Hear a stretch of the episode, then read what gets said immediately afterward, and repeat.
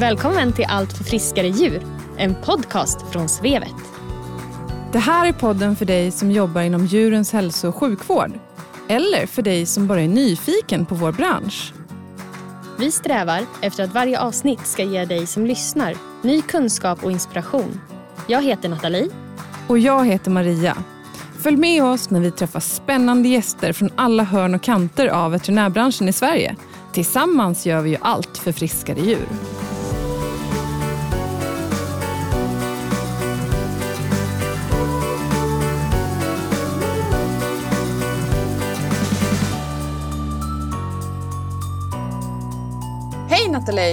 Hej Maria! Äntligen är vi tillbaka. Det är roligt att vara igång igen. Ja, det är så kul att vi är igång igen med ett helt gäng nya avsnitt och massor av härliga och spännande gäster.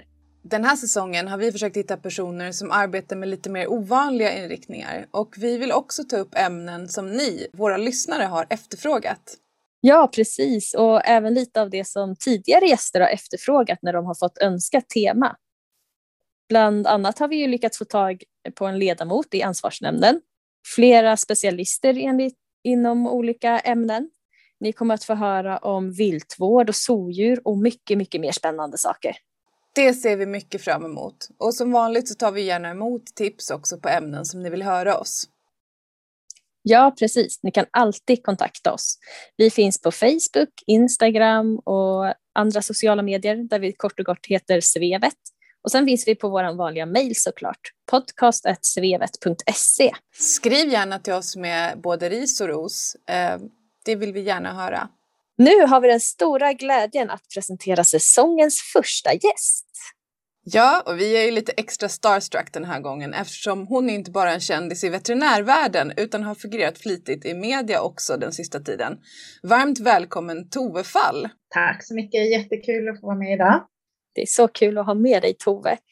Om det är någon som mot förmodan inte vet vem du är, kan du inte berätta lite om dig själv och din bakgrund? Mm, absolut. Ehm, jag heter Tove och jag började läsa på SLU till veterinär 1998. Och sen tog jag ett litet studieuppehåll och var ute och reste och jobbade på olika volontärprojekt. Så jag blev klar 2005. Och eh, då hade jag helt fastnat i att eh, jag ville vara smådjursveterinär. Jag tyckte det var så kul med hund och katt. Internmedicin framför allt. Eh, så jag började jobba på Södra djursjukhuset söder om Stockholm. Eh, men sen fick jag ett telefonsamtal efter bara ett halvår från Åke Hedhammar på SLU som hade ett jättespännande forskningsprojekt på gång kring diabetes hos hundar. Och han hade fått tips om mig av mina exjobbshandledare. Och så ringde han och frågade om jag kanske var intresserad av en doktorandtjänst. Och då tyckte jag, men det låter verkligen jättespännande för att jag hade upptäckt att jag kanske gillade gräva ner mig lite väl mycket för att vara en eh, effektiv kliniker så att säga. Så att eh, jag tyckte att det här passade mig väldigt bra att få liksom ägna fyra, fem år åt ett enskilt ämne. Så då gjorde jag min eh, avhandling på SLU och under tiden så var jag också lärare för eh, flera årskurser veterinärstudenter och hade hand om den kliniska endokrinologiundervisningen. Så det tyckte jag var superroligt och också väldigt inspirerande. Och jag jobbade mycket med fortbildning också inom diabetes, både i Sverige och Norge. Eh, men sen när jag var klar med min avhandling, då eh, hade jag insett att det jag var bäst på i forskningen, det var liksom att hantera väldigt eh, stora, jobbiga datasätt. Man kan tänka sig massor av information, till exempel från försäkringsdata eller olika blodprovsanalyser på massor av olika eh, individer. Och eh, då vill jag lära mig mer om det och eh, bestämmer mig för att göra en postdoc. Så att alltså vad man gör efter sin forskarutbildning, om man vill fortsätta forska så brukar man göra något som heter postdoc. Och det gjorde jag på Karolinska institutet och då jobbade jag också med diabetes, men den här gången hos människor. Och det här var då 2010 till 2012. Och sen 2013 kom jag till Uppsala universitet. Jag följde med min forskargrupp då, som eh, den professorn flyttade till Uppsala universitet. Och sen har jag blivit kvar där och fortsatt min forskarbana och jobbar då med sjukdomar både hos framförallt hos människor, men också kopplingen då till eh, hundägande och husdjur. Påverkar det människans hälsa? Och fortsatt också med analysen av de här stora datasätten och använder ny, ny teknik också för att skapa de här stora datasätten. Så då när pandemin kom till Sverige så kände jag att eh, jag kan ju också använda alla de här beräkningsmetoderna och alla kontakter jag har och så vidare för att hjälpa till i pandemin och, och forska fram ny kunskap. Så det har jag gjort det senaste året och eh, det är väl där jag har blivit känd för allmänheten, för jag har också kanske pekat på saker som vi kunde eh, göra bättre och som jag tycker man kunde jobba mer med och peka på hur jag tycker forskare och universiteten och också ta tillvara alla kompetenser som finns i samhället och inte minst den veterinära för att veterinärer är väldigt duktiga på smittskydd och arbete med infektioner. Ja, vi kommer ju komma in lite mer på det eh, och eh, parallellerna däremellan. Men eh, jag blir lite nyfiken, var det liksom en, en självklar eh, övergång där mellan att forska på diabetes hos hund och sen gå över till att forska på diabetes hos människa? Mm. Ja, alltså det är ju mycket som funkar lika vad gäller insulinfrisättning och insulinresistens. Och, och mycket av det man gör hos diabetes hos hund, det blir man ju inspirerad av all den forskning som sker på diabetes hos människa. Så jag skulle säga att det var mindre skillnad än vad man kan tro. Den stora skillnaden jag upplevt där jag har känt att jag haft kunskapsluckor som jag behövt fylla igen, det är mycket kring hjärt-kärlsjukdom på människa. För att den typen av arteriosklerosrelaterad sjukdom eh, är ju inte särskilt vanligt på hund och katt. Eh, men annars diabetesbiten, själva hur diabetes uppstår och så, där är det mycket samma frågor.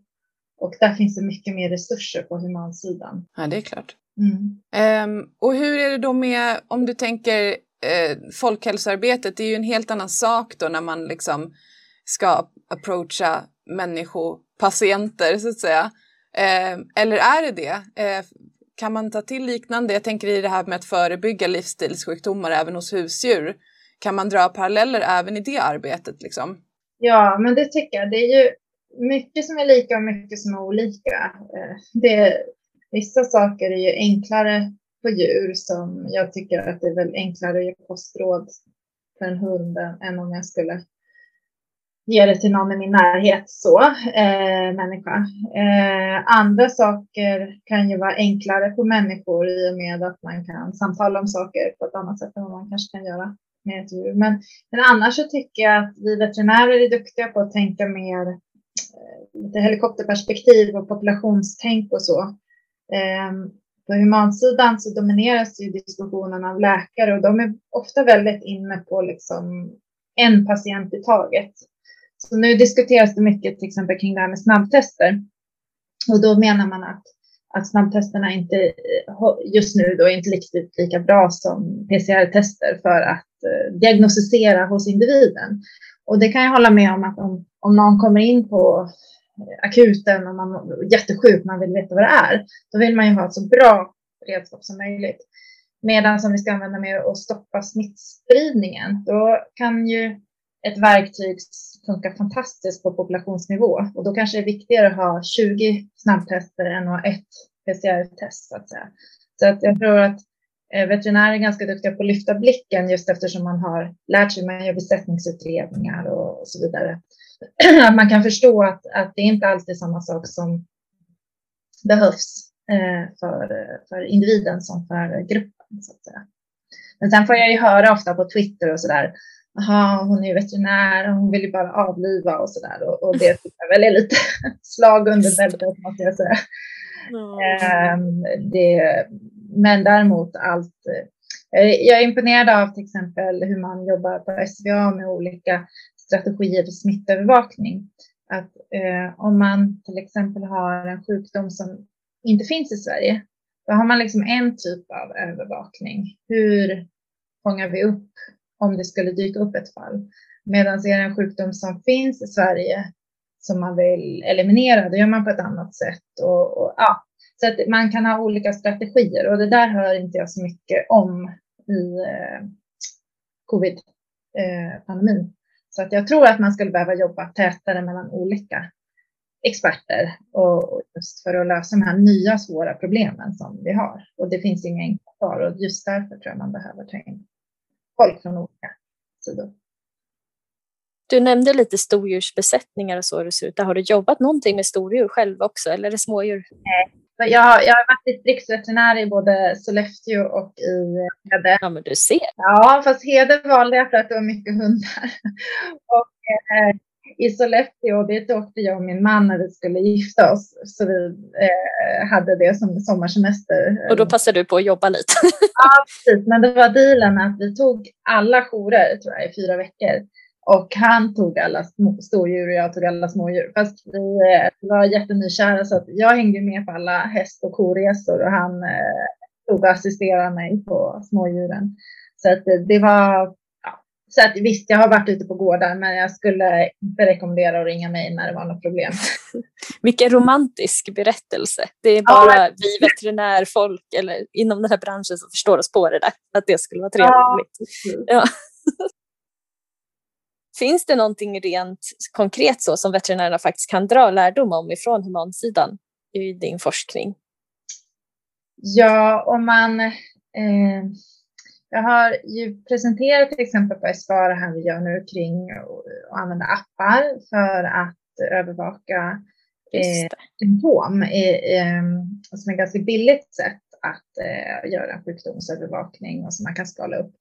Där skulle man ju kunna tänka sig, och det, det kanske är någon som håller på med det, men att om man hade rapportering att bönder till exempel rapporterade varje vecka om, om deras kor har varit sjuka och då skulle man kunna upptäcka att ja, men i det här området, oj, vi har haft massor av eh, aborter eller vi har haft, mm. jag menar hästägare också såklart. Tänk om man plötsligt är massa hästar som hostar någonstans. Ja, men då kanske om det är tre ridskolor bredvid varandra som de hostar, då ska man nog dit och, och titta. Just det.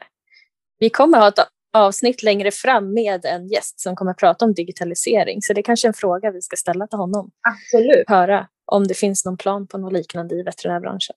Ja, för det som är så häftigt är liksom att när man har de här eh, apparna, det går liksom rakt in i en databas. Man kan ju följa i realtid. Vi får ju vår data i covid-studien från dygnet innan. Så att vi kan liksom se vad som händer eh, väldigt snabbt. Och sen kan det ju vara så att man tänker att åh, men varför frågar vi inte det här? Nu har vi hört att det är en viss, säger att det var kvarka eller ja, med covid-appen så har vi till exempel upptäckt att många eh, som får covid får uppleva att de får hjärtklappning och då kan vi liksom lägga till det som en extra fråga. Och nu när vaccinerna kom, då börjar vi liksom snabbt fråga om vacciner och biverkningar och så vidare. Eh, så det går att, det är väldigt anpassningsbart, de här apparna. Mm, just det. Det låter ju som framtiden.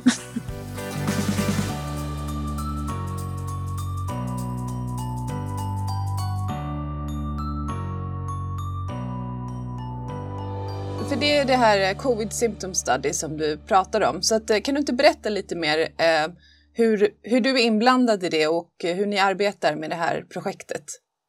Absolut. Eh, jo, men i men för ett år sedan då, i mars när, när pandemin deklarerades, eh, då hängde jag med mycket internationella nyheter och, och spännande liksom så här. Och, och, så var det naturligtvis som alla var liksom hur utspritt är det här i Sverige? Kommer det bli samhällssmitta och liksom ja, hur kommer det gå? Eh, det var ju nog många som funderade på, men då känner jag mig frustrerad över att vi inte testade så mycket i Sverige som jag tycker att vi borde och som också WHO uppmanade till. Så då skrev jag en del debattartiklar om det och försökte dra lite trådar för liksom att eh, se hur kan universiteten hjälpa till med testning och så där. Eh, men så märkte jag att det var ju svårt liksom, för lilla mig att påverka tyckte jag. Så att då eh, tänkte jag, ah, nej, men då får vi göra något själva.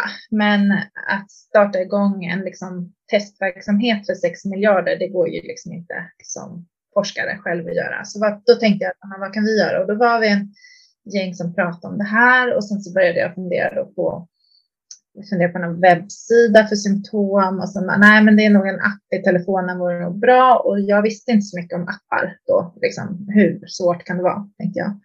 Eh, men eh, då, eh, då började jag söka efter på nätet. Är det någon annan som har en sån här app som man kan titta på?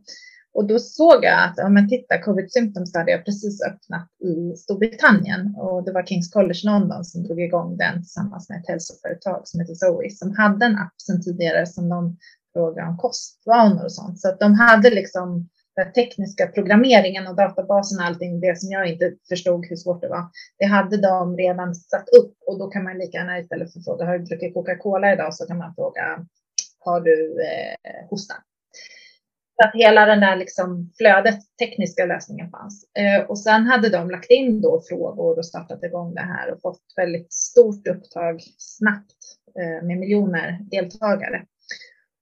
Och då mejlade jag den professorn som var ansvarig, inspektor, och frågade hur, hur ser det ut? Kommer ni kunna, kan man köra det här i Sverige också? Liksom, kan vi kopiera appen? Eh, och då skrev han tillbaka till mig efter några minuter. Ja, men din kollega Paul Franks i Lund, han har redan, han håller på med det här. Och då mejlade jag Paul som jag känner sedan tidigare. Han är också diabetesforskare. Uh, och jag har en av hans gamla doktorander som postdoc hos mig. Uh, så då mejla honom och då ringde han upp direkt och liksom, åh, vill du vara med? Också vill Uppsala vara med? Det vore jättekul. Och då i Sverige så behöver man ju ha speciellt etiskt godkännande för att göra den här typen av studier. Så då skrev vi ihop det snabbt och fick förturshantering och fick ett snabbt godkännande. Och så kunde vi lansera den här i slutet på april. Eh, så det låter ju som lite sent eftersom pandemin kom igång i liksom, mars, men, men det tog, vi tyckte ändå att det gick snabbt och översatte alla frågor och allting. Och då fick vi ganska snabbt eh, över 100 000 deltagare, så då var vi väldigt nöjda med. Och idag så är det 206 000 deltagare. Och vi letar fortfarande nya deltagare. så att alla som är över 18 år kan delta om man pratar svenska. Och det hela går ut på då att samla information om både covid-testning, covid-vaccinering. Eh, vi samlar också då information om eh, alla deltagarnas hälsa och också dagliga symptom. Eh, och man kan vara med i appen ett tag och sen ta en paus och komma tillbaka och så vidare. Det är inga problem. Och vi vill liksom att alla är med även om man har haft covid en gång förut. Då kommer vi ha information om det och så kanske om många börjar återinsjukna, då är det intressant. Eh, eller kanske du får mer biverkningar av din vaccination om du har haft covid förut. Men också om man aldrig haft covid är vi också intresserade. Och då följer vi Eh, övervakar vi de här symptomtrenderna och då kan man se till exempel när många människor i ett område, som till exempel Gävle just nu, börjar rapportera att de tappar lukten, då vet vi att det är starkt korrelerat med att det är många nya fall av covid i, i Gävle. Så då gör vi kartor på det där och visar upp att vi uppskattar just nu att prevalensen är cirka 0,4 procent av covid i Sverige. Eh, så att vi eh, har en som en digital anslagstavla där vi rapporterar resultaten då från dygnet innan hela tiden. Eh, och om man vill intresserad så heter, går man in på covid19app.lu.se och där hittar man information hur man deltar och så. Så att, det är jätteintressant. Vi publicerade igår i en tidskrift som heter Nature Medicine som om eh, vilka symptom personer har kvar länge hur lång tid man normalt har covid, vad som karaktäriserar de personerna som hög risk att få långtidscovid. Och då är den här eh, databasen unik eftersom jag har följt alla dag för dag. Det blir som en dagbok. Eh, så det är liksom inga problem med att man, om du kommer till läkaren två månader efter att du har fått en covid-diagnos, så börjar läkaren fråga, eller forskaren, när hade du första symptomet? Vilket symptom hade du? Det går ju liksom knappt att komma ihåg att först hade jag hosta en vecka och sen fick jag feber och sen försvann febern. Ja. Men där har vi liksom följer. Och då kan vi också välja ut för den här studien de som inte hade några symptom alls. Sen fick covid med symptom och så kunde vi följa dem. Och så har vi kunnat jämföra med dem som inte haft symptom alls, fått symptom och testat negativt och sett hur det går för dem. Så det blev en väldigt eh, metodmässigt snygg studie. Sen har vi problem med att vi har väldigt mycket kvinnor. Det är ju bra, men vi skulle gärna vilja ha lika mycket män i studien. Um, och vi ser också att man bor i områden som kanske har lite bättre ställt än, än um, normalt i Sverige. Så att vi har liksom överrepresentation på kvinnor och högutbildade tror vi. Men, men det är vanligt i forskningsstudier och det, vissa av de sakerna kan vi ta hand om statistiskt. Mm. Men hur, jag är nyfiken på hur pass väl, eh, nu när, ni, när vi ändå har data från ett helt års pandemi, hur pass väl er data har korrelerat med liksom, testningar och sådär? Mm. Ja, det är jättebra fråga. Vi håller på och precis eh, min, min postdoc skickar här till mig, Beatrice Kennedy som leder det arbetet, eh, skickade senaste graferna. Så I det stora hela om man tittar på sjukhusvård och dödsfall så ser vi väldigt tydlig eh, korrelation. Eh, testningen kommer ju inte igång storskaligt förrän i juni, så där tror vi att våra data bättre avspeglar smittan än testningen. Sen har vi ett problem i augusti-september där när skolorna började. Då började våran appdata flagga att det var något på gång. Eh, att nu går covid upp kraftigt. Eh, men det var en eh, förkylningsepidemi. Så, och den var jättevanlig. Den drabbade antagligen 10-11 procent av hela befolkningen. Och det var inte så att vår app sa då att det är 10 procent covid, men den påverkades lite för det var tillräckligt många av de här som hade eh, symptom som då eh, var väldigt likt en covid. Eh, med att man förlorar lukt och fick eh, feber och huvudvärk och sådär. Ehm, så att den här appen har sina begränsningar. I efterhand så kan vi se att de som testar sig i appen, alltså som testar sig med PCR-test, där finns ingen signal på den här uppgången. Men den datan blir lite trög, för då ska folk ha testat sig och sen rapportera in appen och så vidare. Och då eh, då är det liksom ingen mening med appen, för den datan finns ändå. Så att vi har valt att ha en lite känslig modell som kanske ger lite felvarningar ibland, men också får med alla riktiga. Så att vi tror att det här verktyget för smittövervakning bidrar. Till exempel Östergötland, när deras PCR-maskiner gick sönder, då ser vi att vår kurva är mycket bättre än, äh, än äh, deras testkurva. Och det kan också vara i länder eller situationer där man inte har utbyggd testning. Så vi tänker oss om det blir en pandemi till, då ska man kunna få till ett sådant här verktyg väldigt snabbt. Tänk vilken hjälp vi får av tekniken, det är helt fantastiskt. Ja, visst är det. Det är mer här, det finns så mycket data nu och så mycket grejer och jag och mina kollegor, vi har så mycket idéer. Det är bara det att tiden att göra ja, och så är det så mycket byråkrati och lagar och regler kring allting. Det måste man vara noga med att följa.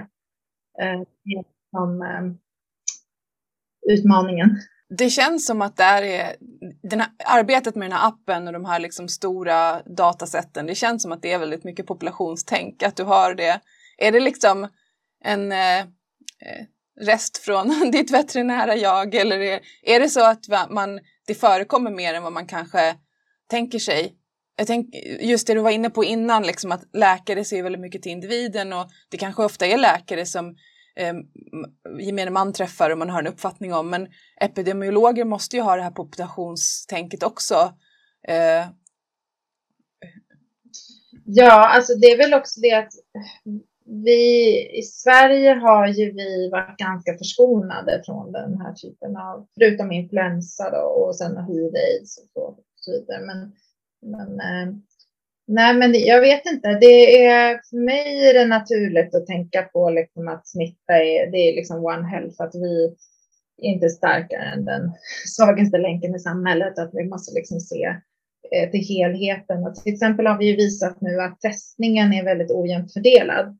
Även om den är öppen för alla, det är gratis, så är det inte helt lätt. När jag skulle boka covid-test, det är ganska många klick på 1177, man ska bank-id och så där.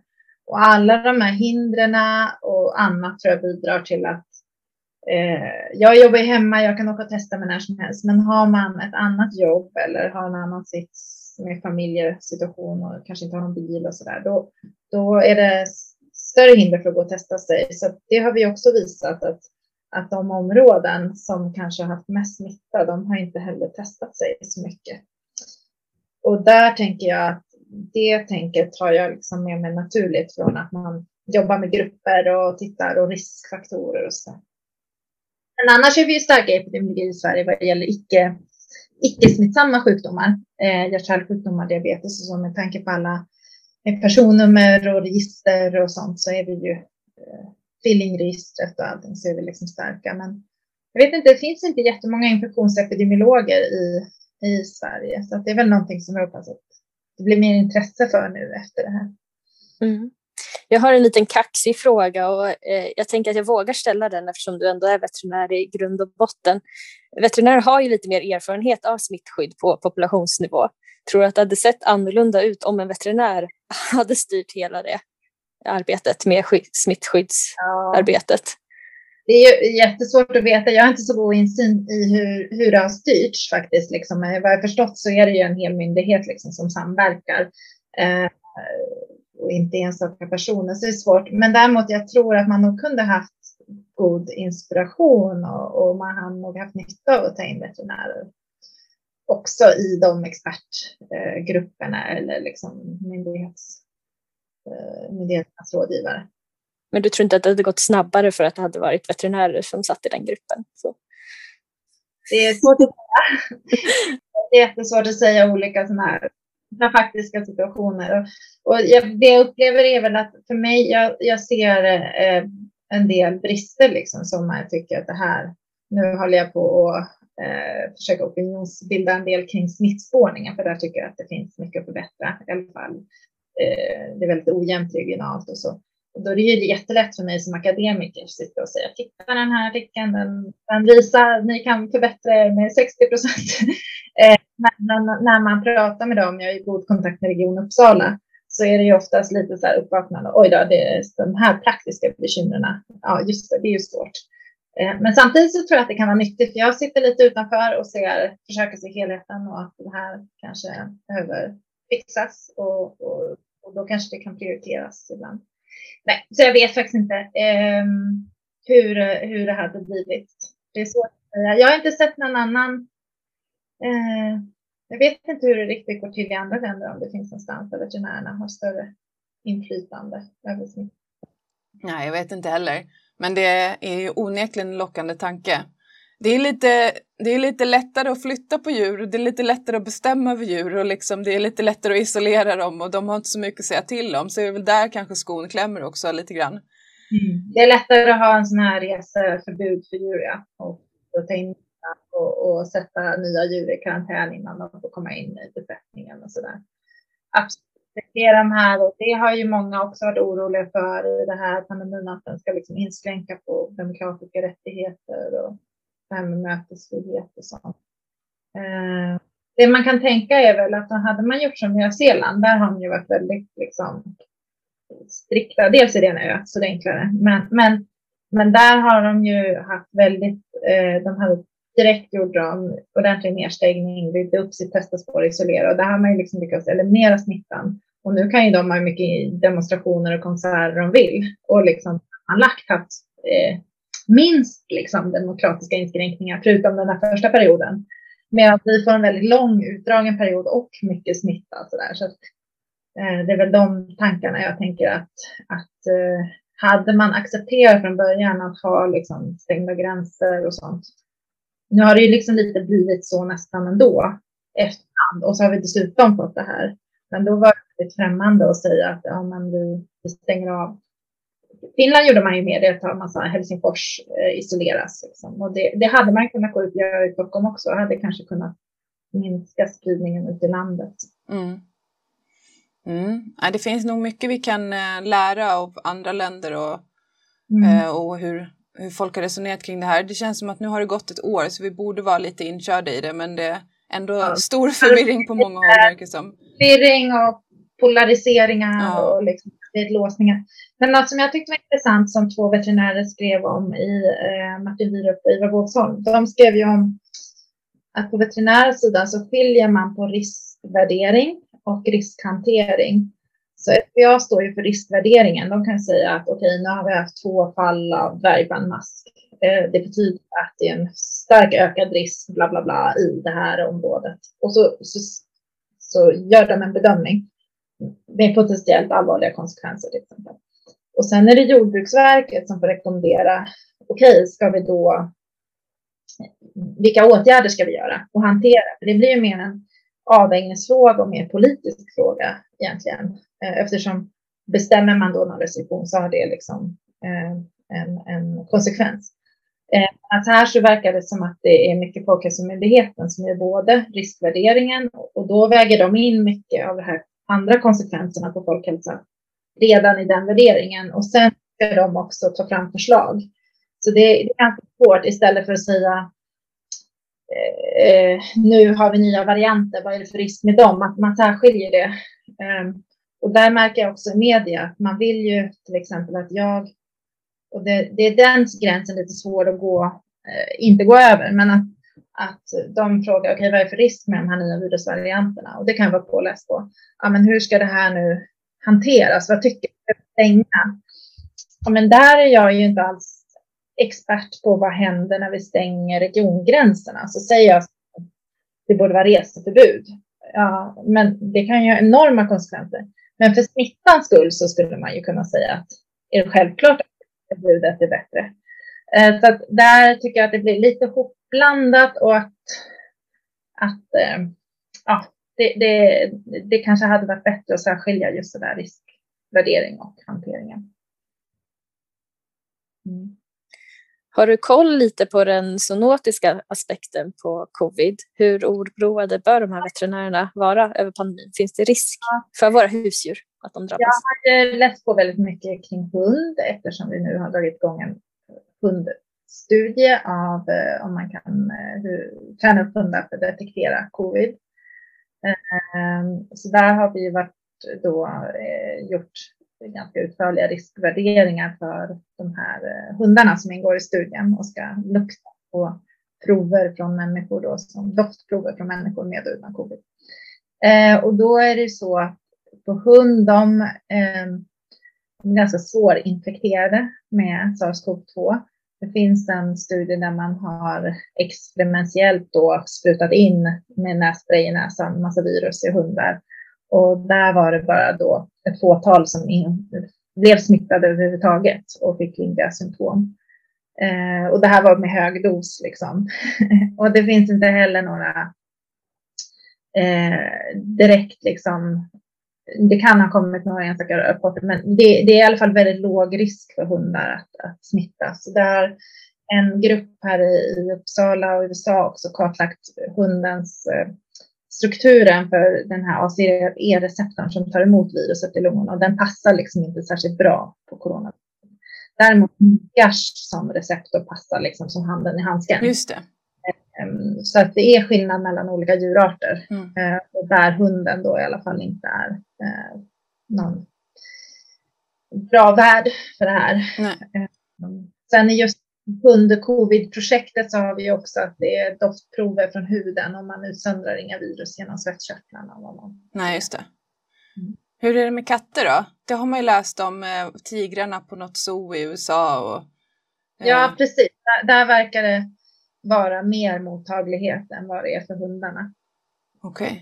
men det finns inte mycket forskning på kanske? Hu huskatter och covid? Det kan säkert finnas en del forskning, men jag är tyvärr inte inläst ordentligt på det. Mm.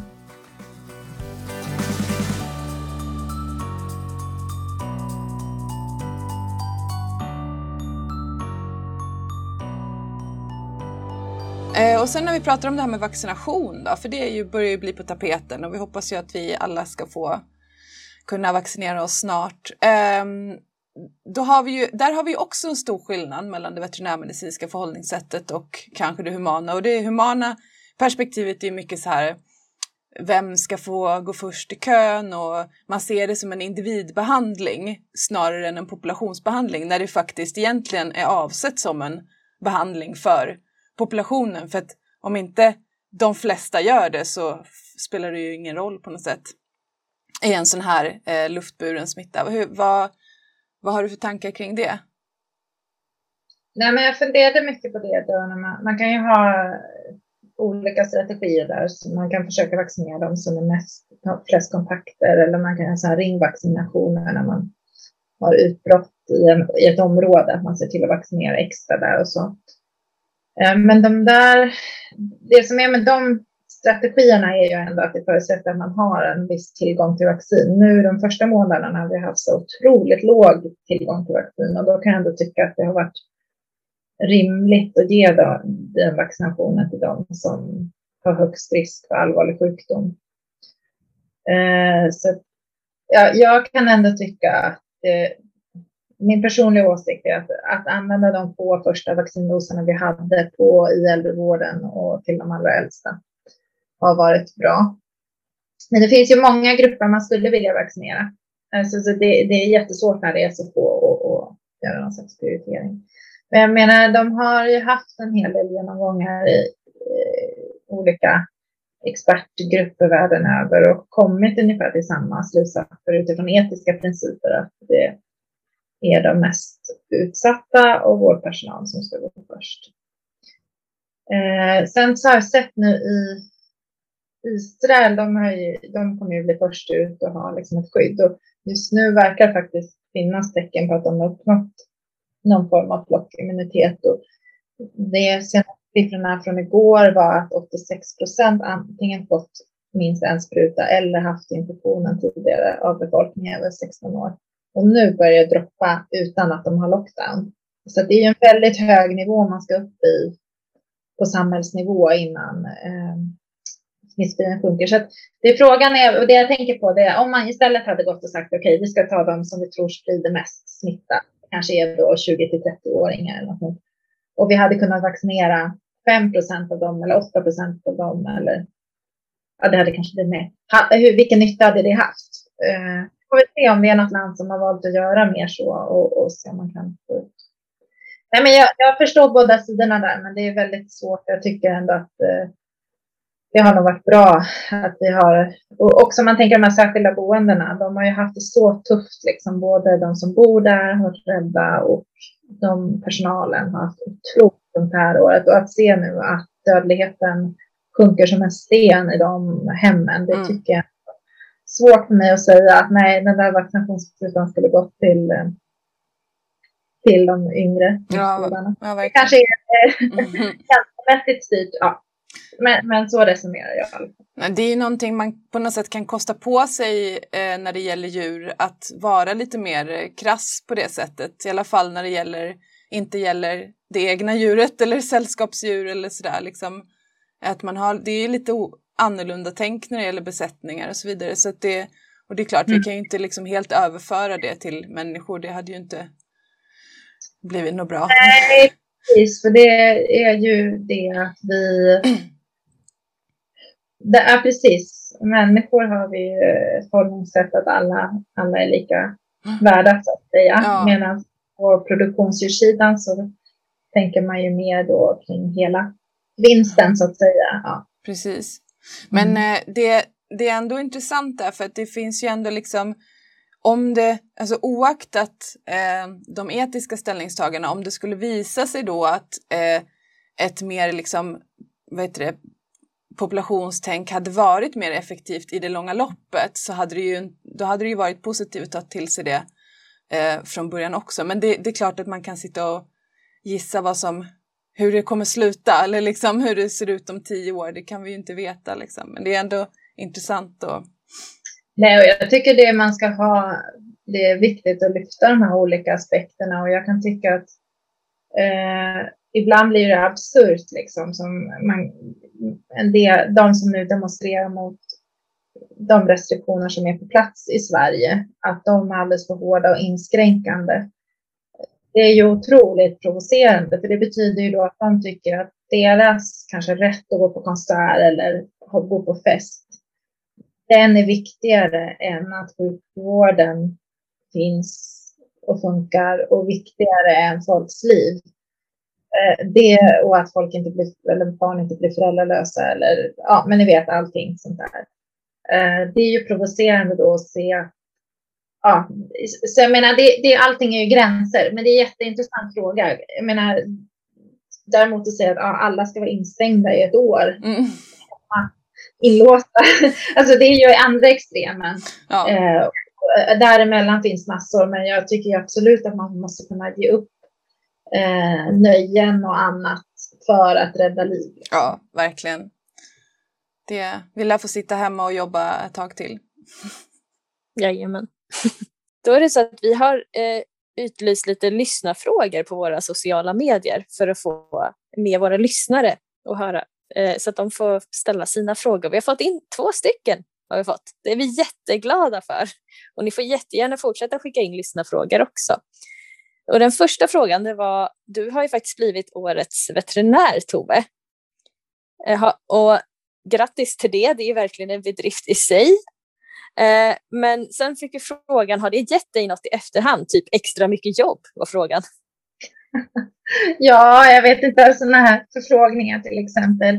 Eh, nej, eh, inte vad jag vet, men däremot så känns det ju otroligt kul att veta att det finns många som eh, uppskattar mitt arbete och så. Så det är ju jätteroligt och det är värt massor för att det är ganska tuff miljö eh, och vara ute i media mycket och så. Och man får en del konstiga mejl och kommentarer och så där. Och då är det ganska, hade jag inte fått den här positiva uppskattningen så tror jag inte jag hade orkat med att sticka ut huvudet. Jag tycker. Eh, så det betyder jättemycket. Mm. Ja, vad roligt. Du var i alla fall väldigt välförtjänt. Tack. Hade du en till lyssnarfråga, Nathalie? Jajamän, vi har en till. Och då eh, var vi inne på det här med covid igen och arbetet kring det. Där fick vi frågan, använder man ofta samma läkemedel när man bekämpar smittsamma sjukdomar hos människor som till djur eller behöver man alltid uppfinna hjulet på nytt? Mm.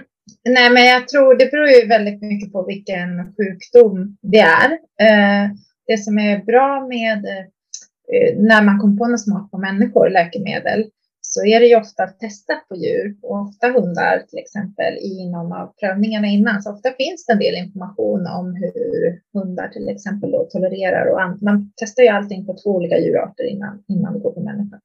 Så det brukar finnas en hel del information som man kan gå genvägar.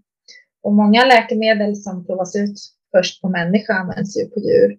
Sen finns det en del tror jag som har gått andra vägen. Jag vet ju sedering med, med tror jag var först på veterinärsidan om jag inte minns fel. Det har i alla fall blivit mycket populärare först på veterinärsidan än på humansidan. Så det, det, går absolut att gå mellan djurstall, men ibland så funkar det inte alls. Som Alvedon till katter ska man absolut inte ge för de saknar ett enzym som behövs för att bryta ner det.